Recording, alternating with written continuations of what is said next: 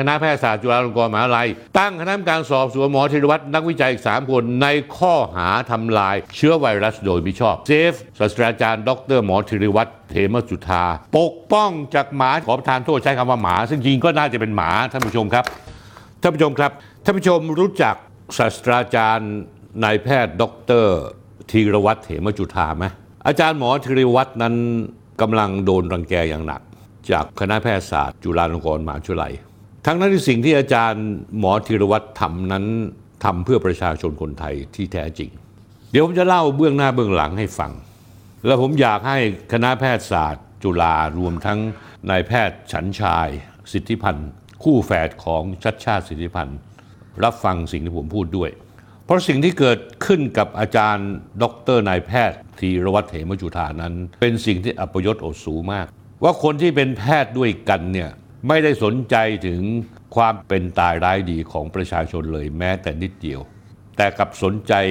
เงินที่ต่างประเทศให้มา แล้วท่านผู้ชมรู้ว่าเงินที่ต่างประเทศให้มาให้มาจากใคร กระทรวงกลาโหมสหรัฐเป็นคนให้เงินการวิจัยมาเอาละผมจะเล่าเบื้องหน้าเบื้องหลังให้ฟังนิดหนึ่งเดือนที่ผ่านมานี้มีการลงนามความร่วมมือกันด้านวิชาการวิจัยสุขภาพของสองบุคคลสำคัญจากสององค์กร คนหนึ่งคือศาสตราจารย์นายแพทย์ธีรวัตรเหมจุธาหัวหน้าศูนย์วิทยาศาสตร์สุขภาพโรคอุบัติใหม่ คณะแพทยศาสตร์ของจุฬาลงกรณ์อีกคนหนึ่งคือสุดยอดการแพทย์แผนตะวันออก คืออาจารย์ปานเทพพัวพงพันธ์คณะบดีวิทยาลัยการแพทย์แผนตะวันออกมหาวิทยาลัยรังสิตสิ่งที่สองคนนี้มาเปิดเผยเมื่อไม่กี่สัปดาห์ที่แล้ว คือผลกระทบร้ายแรงจากโรคระบาดที่ผ่านมา และสิ่งที่ฉีดเข้าไปในร่างกาย มีผลข้างเคียงในหลายมิติ น่าทำให้สมองเสื่อมหัวใจอักเสบหลอดเลือดอักเสบ ระบบประสาทแปรปรวนระบบภูมิคุ้มกันทำลายตัวเอง และอาจจะทำให้มีการเป็นมะเร็งเพิ่มมากขึ้น เอาเป็นว่า 2 สัปดาห์ที่แล้วมีการเปิดวิดีโอคนไข้จริงในประเทศไทยที่คนไทยทั่วไปไม่เคยเห็นมาก่อน การที่อาจารย์ปานเทพไปจับมือกับอาจารย์ หมอธีรวัตรนอกจากมีเป้าหมายเพื่อการพัฒนาด้านวิชาการวิจัยแล้ว ทั้งสองคนมีอุดมการณ์ที่ตรงกันคือ 1. ต้องเปิดเผยความจริงให้ประชาชนได้รับทราบ เพื่อให้สิ่งที่เป็นอันตรายต่อประชาชนนั้นลดน้อยลง 2. ต้องเน้นให้ประชาชนพึ่งตัวเองให้ได้มากขึ้น เพราะทำให้ประเทศไทยรอดจากการถูกล่าอาณานิคมทางเศรษฐกิจสุขภาพจากต่างชาติ เพราะหากหยุดกระบวนการนี้ไม่ได้ประเทศไทยจะมีนี้สินมหาศาลสิ้นเนื้อประดาตัวมากกว่านี้แต่ท่านผู้ชมรู้ไหมว่าอุดมการณ์ของคนสองคนนี้ทำให้มีคนเสียผลประโยชน์เยอะมาก โดยเฉพาะอย่างยิ่งบริษัทยาข้ามชาติ รวมทั้งแพทย์และนักวิชาการในประเทศที่ขายตัวให้กับต่างชาติทำร้ายสุขภาพและชีวิตคนไทย ดังนั้นการจับมือของคนสองคนนี้ ผมหวังว่าจะนำไปสู่การให้ประชาชนมาช่วยกันสนับสนุน ให้เซฟอาจารย์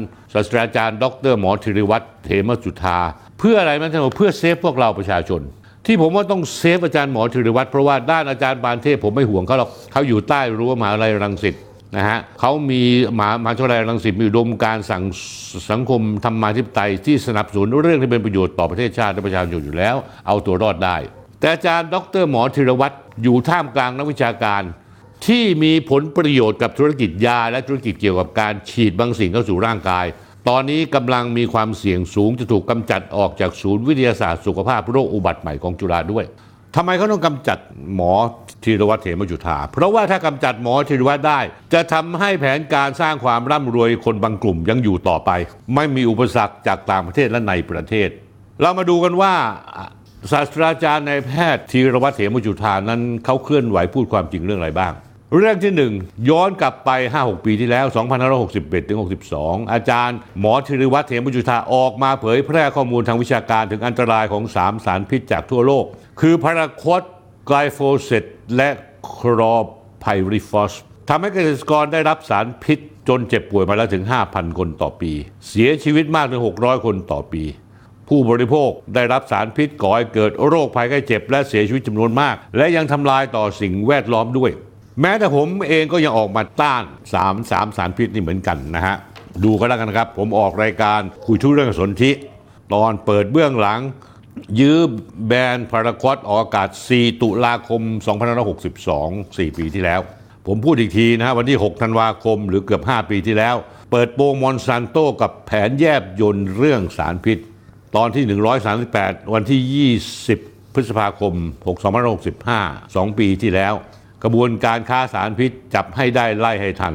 ท่านผู้ชมครับ เราต้องไม่ลืมว่าอาจารย์หมอธีรวัตรเถมจุธามีตำแหน่งทางวิชาการเป็นอะไรท่านผู้ชม เป็นศาสตราจารย์นายแพทย์ ท่านเป็นคนที่สามารถขับเคลื่อน โดยฐานะท่านเป็นผู้ทรงคุณวุฒิปรากฏว่ามีกลุ่มที่อ้างว่าเป็นเกษตรกรกลุ่มหนึ่งที่เป็นตัวแทนขายได้รับผลประโยชน์จากสามสารพิษ ออกมาทำหนังสือถึงจุฬาให้ตั้งกรรมการสอบสวนเอาผิดกับหมอธีรวัตรเหมจุธาว่าอ้างทำให้ตัวแทนขายสามสารพิษ และเกษตรกรเสียหายท่านผู้ชมรู้ไหมเกิดอะไรขึ้น แทนที่จุฬาจะหาทางออกทางวิชาการ เอาข้อมูลข้อเท็จจริงมา กับทะลึ่งตั้งกรรมการสอบสวน เอาผิดหมอธีรวัตรเหมจุธาโดยทันที เรื่องนี้เป็นเรื่องที่น่าอับอายขายหน้ามากท่านผู้ชมครับ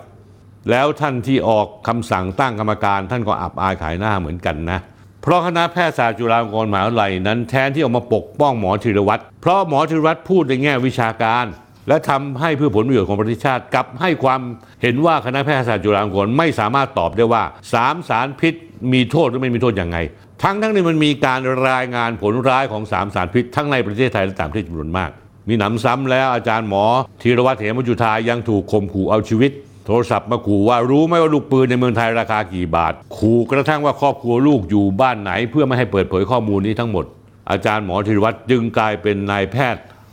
ที่ต้องการปกป้องประชาชนรู้สึกโดดเดี่ยวขึ้นมา นอกจากนั้นแล้วท่านผู้ชมเชื่อหรือเปล่า อาจารย์ระดับศาสตราจารย์ของมหาวิทยาลัยอีกหลายแห่ง ถูกกระทำด้วยอิทธิพลของผลประโยชน์มาเฟียทั่วหน้า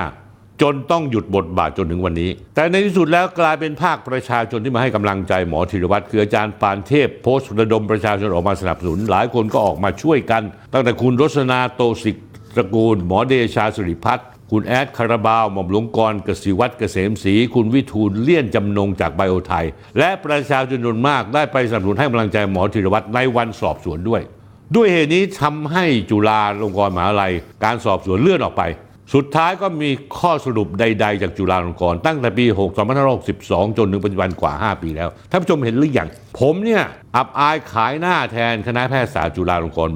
มาก ๆ แต่ผลการต่อสู้ในครั้งนั้น ทั้งภาคประชาชนภาควิชาการมีส่วนให้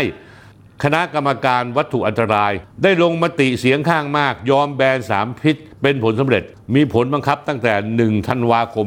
2562 จนถึงวันนี้ เรื่องที่ 2 มีคนถามผมว่าทำไมพวกแพทย์ไม่มาสนับสนุนหมอธีรวัตรเรื่อง 3 สารพิษ พอเราค้นข้อมูลลึกลงไปค้นพบว่า อาจารย์นายแพทย์ธีรวัตรได้ออกมาเปิดเผยผลการวิจัยจำนวนมากเลย ว่ากัญชามีประโยชน์ทางการแพทย์ ต้องให้เสรีภาพของแพทย์ทุกสาขาสามารถจ่ายให้คนไข้ได้ มันสวนกระแสแพทย์สภาที่ทำตัวเป็นมาเฟีย รับใช้สถาบันยาต่างประเทศจำกัดผลประโยชน์เฉพาะกลุ่มทุนทางการแพทย์เท่านั้นท่านผู้ชมคิดว่าเรื่องนี้ผมเล่ามาณวันนี้ถึงเวลานี้มันเป็นเรื่องที่บัดซบไหมหน้าด้านมาก พวกแพทยสภาบางคน ในอีกด้านหนึ่งการมีกัญชาทำให้ผู้ป่วยไปหาหมอน้อยลง บริษัทยาขายยาหลายชนิดได้น้อยลง ตั้งแต่ยานอนหลับยาแก้วิตกกังวล ยาแก้ลมชัก ยาแก้ปวดยาคลายเครียด ยามอร์ฟินในผู้ป่วยมะเร็ง หมอธีรวัตรนี่มีฉายาว่าหมอดื้อ เรื่องที่ 3 ในขณะที่มีการระบาดของโรคระบาด ปรากฏว่าหมอธีรวัตรกลับออกมาสนับสนุนแนวทางการใช้ฟ้าทลายโจรท่านผู้ชมครับท่านผู้ชมจำได้ใช่ไหมมูลที่ยามเฝ้าแผ่นดิน แจกฟ้าทลายโจรปี 2564 มากถึง 60 ล้านแคปซูลในปีนั้น มีคนรอดตายด้วยสมุนไพรชนิดนี้อย่างมาก นี่คือการสร้างความไม่พอใจกับบริษัทพ่อค้าผลิตยาฉีดป้องกันโรค และพ่อค้าขายยานำเข้าจากต่างชาติ โดยเฉพาะพวกแพทย์ข้าราชการและนักการเมือง ที่ได้รับผลประโยชน์จากกินหัวคิวจากธุรกิจเหล่านี้ในสถานการณ์ฉุกเฉินยิ่งไม่พอใจใหญ่ ยกตัวอย่างท่านผู้ชมครับ ไอ้ใครที่อยู่เบื้องหลังการสั่งฟาวิพิราเวียเข้ามาเพื่อรักษา โรคระบาดนั้น ซึ่งข้อเท็จจริงมันรักษาไม่ได้เลย ทั้งนักการเมืองทั้งผู้บริหารระดับสูงกระทรวงสาธารณสุข ได้รับค่าคอมมิชชั่นจากบริษัทยาฟาวิพิราเวียเป็นจำนวนมาก ถ้าอยากดูรายการนี้ไม่มีอะไรสะดุดหรือติดขัด กดไลค์กด Follow และกดแชร์ YouTube ก็เช่นกันท่านผู้ชมครับ เมื่อท่านเข้า YouTube เพื่อดู YouTube เนี่ยถ้าให้ท่านกด Subscribe แล้วกดไลค์แล้วก็แชร์ด้วย กดกระดิ่งที่ YouTube นะฮะท่านผู้ชมครับ อย่าลืมนะครับท่านผู้ชม เมื่อไม่ฉุกเฉินแล้วเกิดอะไรขึ้นมาท่านผู้ชม คนก็จะฉีดยาฉุกเฉินน้อยลง กินยาต่างชาติน้อยลง การทำอาหากินกับการเจ็บป่วยประชาชนจะยากขึ้นท่านผู้ชมเราต้องไม่ลืมว่าหมอธีรวัตรอยู่ในฐานะเป็น หัวหน้าศูนย์วิทยาศาสตร์สุขภาพโรคอุบัติใหม่คณะแพทยศาสตร์จุฬาลงกรณ์มหาวิทยาลัย เรื่องที่ 4 ซึ่งเป็นเรื่องแตกหัก และทำให้เราต้องออกมาปกป้องหมอธีรวัตร คือการขัดขวางธุรกิจไวรัสตัดต่อพันธุกรรมข้ามชาติของจุฬาและเปิดเผยความจริงเรื่องผลกระทบของการฉีดยาฉุกเฉิน เรื่องนี้สำคัญที่สุด ย้อนไปเมื่อพศ2554หรือฮะประมาณ 13 ปีที่แล้ว ศูนย์วิทยาศาสตร์สุขภาพโรคบัติใหม่คณะแพทยศาสตร์จุฬาซึ่งคุณหมอจิตชีรวัตรเป็นหัวหน้าศูนย์ได้รับฟังให้ดีๆท่านผู้ชม ได้รับทุนจากกระทรวงกลาโหมของอเมริกา ให้เก็บตัวอย่างจากเชื้อไวรัสของค้างคาวและสัตว์ป่าหลายชนิด โดยมีวัตถุประสงค์เพื่อหาความสัมพันธ์กับโรคระบาด ที่จะเข้าไปสู่ในมนุษย์ได้ และต้องเป็นโรคที่ไม่ใช่ชื่อเดิมด้วย คือเป็นโรคใหม่ที่ไม่เคยเป็นมาก่อน พอเริ่มทำไปได้ 7 ปีท่านผู้ชมรู้ไหมก่อนก่อนที่จะมีโรคระบาดระบาดเมื่อเร็วๆนี้ คุณหมอธีรวัตรถามตัวเองว่า เอ๊ะ เราจะไปหาเชื้อแบบนี้ไปทำไม เพราะองค์กรจุฬาแห่งนี้เพียงเพื่อรับมือกับโรคที่เกิดขึ้นใหม่ ไม่ได้มีหน้าที่มาคาดคะเนหาเชื้อไปเรื่อย ๆ ว่าจะมีโรคอุบัติอะไรได้บ้าง นี่มันผิดปกติ แล้วยังมีความสุ่มเสี่ยงต่อการติดเชื้อ หรือเชื้อรั่วรั่วไหลได้โดยระหว่างการเปฏิบัติงาน อาจทำให้เกิดอันตราย เกิดความผิดพลาดในครอบครัวชุมชน และก็เกิดความแพร่ระบาดได้ ในปีนั้นอาจารย์หมอธีรวัตรก็เลยตัดสินใจที่จะต้องการยุติความร่วมมือก่อนปี 2562 ก่อนที่โรคระบาดจะระบาดท่านผู้ชมจำได้ไหมศูนย์วิทยาศาสตร์ สุขภาพโรคอุบัติใหม่จุฬาลงกรณ์มหาวิทยาลัยได้รับการทาบทามอีกจจากหลายองค์กร ให้วิจัยในโครงการต่างๆ หลายโครงการ โดยมีงบประมาณสนับสนุนจากกระทรวงกลาโหมสหรัฐอเมริกา ในที่สุด ศูนย์ของคุณหมอธีรวัตรได้ถูกทาบทามให้เป็นตัวแทนในภูมิภาคตะวันออกเฉียงใต้ ในโครงการศูนย์วิจัยโรคติดเชื้ออุบัติใหม่ หรือที่เขาเรียกว่า Centers for Research in Emerging Infectious Disease ให้หมอธีรวัตรเป็นผู้ประสานงานท่านผู้ชมรู้ไหมคนอย่างอาจารย์หมอธีรวัตรถ้าโลภสักหน่อย นอกจากได้งบประมาณเป็นมหาศาลแล้วผู้บริหารและผู้บริหารนักวิจัยจุฬาจะได้งบประมาณนั้นด้วย จะรวยกันทั่วหน้า นี่อาจารย์หมอธีรวัตรไปขัดลาบคนเขาไว้ ด้วยคุณธรรม และด้วยจริยธรรม และด้วยความรู้สึกว่ามันไม่น่าจะใช่นะ มาค้นหาโรคที่กำลังจะอุบัติใหม่เพื่ออะไร เพื่อเป็นเครื่องมือของกลาหกกระทรวงกลาโหมสหรัฐอเมริกา ที่กำลังหาอาวุธทางชีวภาพ อาวุธทางด้านพวกโรคติดต่อทั้งหลาย ปรากฏว่าโครงการนี้ระบุท่านผู้ชมเชื่อไหมไอโครงการนี้มันระบุอย่างชัดเจน ให้มีการนำส่งตัวอย่างค้างคาว ส่งออกไปยังเครือข่ายที่สิงคโปร์กับสถาบันวิจัยไวรัสอู่ฮั่นที่ร่วมมือกับมหาวิทยาลัยแคโรไลนาอเมริกา วัตถุประสงค์ว่าจะสร้างไวรัสใหม่ ให้รุ่นแรกกว่าเก่าในการเข้าสู่มนุษย์ก่อให้เกิดโรคโดยกลุ่ม ไวรัสที่ต้องการนั้นคือไวรัสโคโรนาด้วยเหตุนี้อาจารย์หมอธิรัตน์จึงตัดสินใจขอยุติโครงการ แล้วก็ปลายปี 2562 ก็เกิดโรคระบาดชนิดเดียวกับที่อู่ฮั่นลุกลามไปทั่วโลก พร้อมกับมีการผลิตยาฉีดเข้าสู่ร่างกาย ซึ่งมีการจดสิทธิบัตรอย่างรวดเร็วปล้นเงินและประชากรทั่วโลก แต่โครงการนี้ยังยุติทันทีไม่ได้ เนื่องจากมีพันธะผูกพันตามสัญญากว่าจะยุติโครงการทำสัญญาคือวันที่ 14 มิถุนายน 2563ท่านผู้ชมรู้ไหมที่น่าสนใจคือโครงการนี้นอกจากไวรัสโคโรนาแล้วยังมีเชื้ออีโบลา นิปปาซึ่งตัวหลังนี้ทำให้ปอดบวมสมองอักเสบ ซึ่งในเวลาต่อมามีการระบาดในสิงคโปร์มาเลเซีย บังกลาเทศและอินเดีย แต่พอโรคระบาดนี้เกิดขึ้นในปี 2562 ระบาดมาหลายปี ศูนย์วิทยาศาสตร์สุขภาพโรคอุบัติใหม่ ก็ยังไม่ได้มีเวลาที่ไปทำลายเชื้อไวรัสค้างคาวทั้งหมด เพราะมัวแต่ตรวจเชื้อการแพร่ระบาดในประเทศไทยมาหลายปี จนกระทั่งปีที่แล้ว อาจารย์หมอธีรวัตรและคณะ ตัดสินใจทำลายเชื้อไวรัส และตัวอย่างค้างคาวทั้งหมด เพื่ออะไรท่านผู้ชม เพื่อไม่ให้ชาติไหนเอาไปทำชั่วกับมนุษยชาติอีก เพราะว่าแน่นอนที่สุดจำเลยที่เห็นชัดเจนก็คือกระทรวงกลาโหมแห่งสหรัฐอเมริกา และท่านผู้ชมรู้มานี่คือจุดเริ่มต้นที่คณะแพทยศาสตร์จุฬาลงกรณ์มหาวิทยาลัยนำโดยนายแพทย์ฉันชายสิทธิพันธ์คณะบดีคณะแพทยศาสตร์จุฬาตั้งคณะกรรมการสอบสวนหมอธีรวัตรนักวิจัยอีกสามคนในข้อหาทำลายเชื้อไวรัสโดยมิชอบ แต่เบื้องหลังมีคำถามว่า มันทำให้มีคนในจุฬาเสียผลประโยชน์จากการรับเงินจากต่างชาติมาหรือเปล่า อาจารย์หมอธีรวัตรรู้ว่าเรื่องนี้มีผลประโยชน์ขนาดใหญ่ จึงอ่านตามข้อความทุกตัวสอนในเวลาที่ถูกสอบสวน เพื่อไม่ให้บิดเบือน แต่ในทางตรงกันข้าม นักวิจัยให้ปากคำกับถูกสรุปบันทึกเป็นลายลักษณ์อักษรมาไม่ครบทำให้ดูเหมือนอยู่ฝ่ายตรงข้ามกับหมอธีรวัตรแต่ด้วยความรอบคอบนักวิจัยของคุณหมอธีรวัตรเขาได้มีการอัดเทปไว้ ถอดเทปส่งกลับไปใหม่ เพื่อไม่ให้ใครบิดเบือนได้ พอประชาชนมาหนุนหมอธีรวัตรอีกครั้งผลการสอบก็เงียบหายไปจนจนถึงปัจจุบันท่านผู้ชมครับ มันน่าสงสัยว่าการตั้งกรรมการสอบครั้งนี้ ต้องการจะกำจัดหมอธีรวัตรออกจากหัวหน้าศูนย์วิทยาศาสตร์สุขภาพโรคบัตรใหม่ของจุฬาหรือเปล่า ที่ต้องตั้งคำถามว่ามีนักวิจัยคนหนึ่งทุจริตเบิกเงินโครงการจากต่างชาติ แต่ทำเรื่องเบิกซ้ำซ้อน แต่พอคุณหมอธีรวัตรจับได้กลับได้รับการปกป้องจากนายแพทย์ฉันชายสิทธิพันธ์จริงหรือไม่ มีหนำซ้ำยังมาปกป้องว่านักวิจัยคนนั้นได้โอนเงินเงินคืนไปแล้ว ก็ในเมื่อเบิกซ้ำไปแล้วก็แสดงว่าเจตนาคือการทุจริต แต่นายแพทย์ฉันชายก็ออกมาปกป้องท่านผู้ชมครับ ขอพักตรงนี้นิดหนึ่งผมเนี่ยไม่ให้ความไว้วางใจนายแพทย์ฉันชายสิทธิพันธ์นายแพทย์ฉันชายสิทธิพันธ์ไม่ได้ทำหน้าที่เป็นนายแพทย์ คณะบดีแพทยศาสตร์ ถ้ามีคนที่เป็นคณะคณะบดีแพทยศาสตร์ คุณภาพของนักศึกษาแพทย์ของจุฬาจากการผลิตของคณะบดีแพทยศาสตร์ คนนี้ฉันชายสิทธิพันธ์จะเริ่มมีคนตั้งข้อสงสัยว่า หมอที่จบมาในยุคที่นายแพทย์ฉันชายเป็นคณะบดีนั้น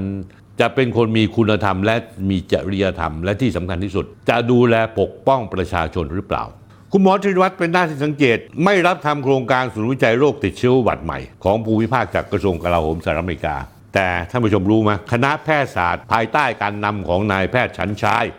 อยากได้งบประมาณจนตัวสั่นจากศูนย์เดียวกันนี้หรือเปล่า และอยากมอบให้นักวิจัยที่ทุจริต แล้วนายแพทย์ฉันชายมาปกป้อง แล้วไม่ผิดใช่ไหมปีละ6ถึง10 ล้านบาท ในโครงการ 70 ล้านบาทใช่หรือเปล่า นอกจากนี้เรื่องเชื้อไวรัสนี้อาจจะเกี่ยวผลประโยชน์ในธุรกิจยาฉีด ที่อ้างว่าจะบรรเทาโรคระบาดที่คนไทยได้ฉีดไปมากแล้ว คุณหมอธีรวัตรทยอยมาเปิดเผยความจริง ในผลกระทบอันตรายอย่างยิ่ง อาจจะทำให้เราต้องเจ็บป่วย และเสียงบประมาณการรักษาเยียวยาอย่างมาก และผมไม่เคยเห็นเลยนะ ว่าคณะแพทยศาสตร์จุฬาลงกรณ์มหาวิทยาลัยจะออกมาชี้แจง รับผิดชอบแต่อย่างใดเลย ทั้งทั้งที่มีผู้ได้รับผลกระทบที่คุณหมอธีรวัตรนำมาเปิดเผย ก็อยู่ที่จุฬานั่นแหละ ผมถามว่าทุกวันนี้แม่บ้านคนถูพื้นในคณะแพทยศาสตร์ จุฬาลงกรณ์มหาวิทยาลัยยังถูกบังคับให้ฉีดเข็มกระตุ้น ไม่เช่นนั้นจะไม่ต่อสัญญาให้อันนี้จริงหรือเปล่า จริงหรือเปล่าครับที่ว่าขณะนี้ศูนย์วิทยาศาสตร์สุขภาพโรคอุบัติใหม่ที่มีเงินฝากอยู่สภากาชาติไทย แต่กลับไม่สามารถจะเบิกจ่ายออกมาเพื่อวิจัยและพัฒนาได้ โดยมีคำสั่งออกมาไม่ให้ใช้ หากใช้เงินต้องเป็นไปเพื่อบริการเพื่อหารายได้ให้เสร็จภายในหนึ่งปี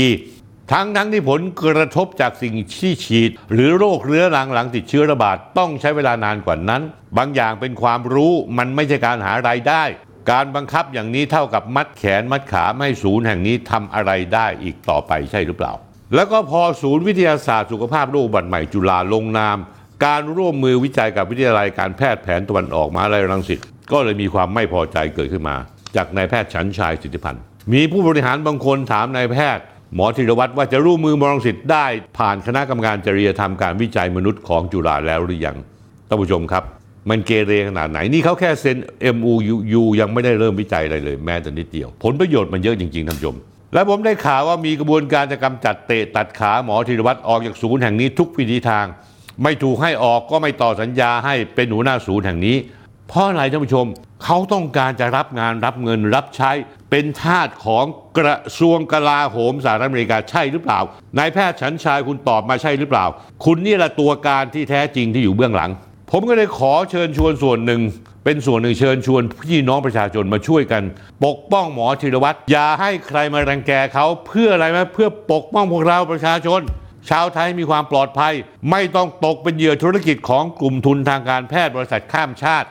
ปกป้องจากหมาหมอหมอที่ไร้ยางอายขอประทานโทษใช้คำว่าหมา ซึ่งจริงก็น่าจะเป็นหมาท่านผู้ชมครับท่านผู้ชมครับ ช่วยกันปกป้องหมอธีรวัตรกันเถอะท่านผู้ชมครับ อยากฟังความจริงที่มีหนึ่งเดียว จากอาจารย์หมอธีรวัตรวันที่ 17 มีนาคมนี้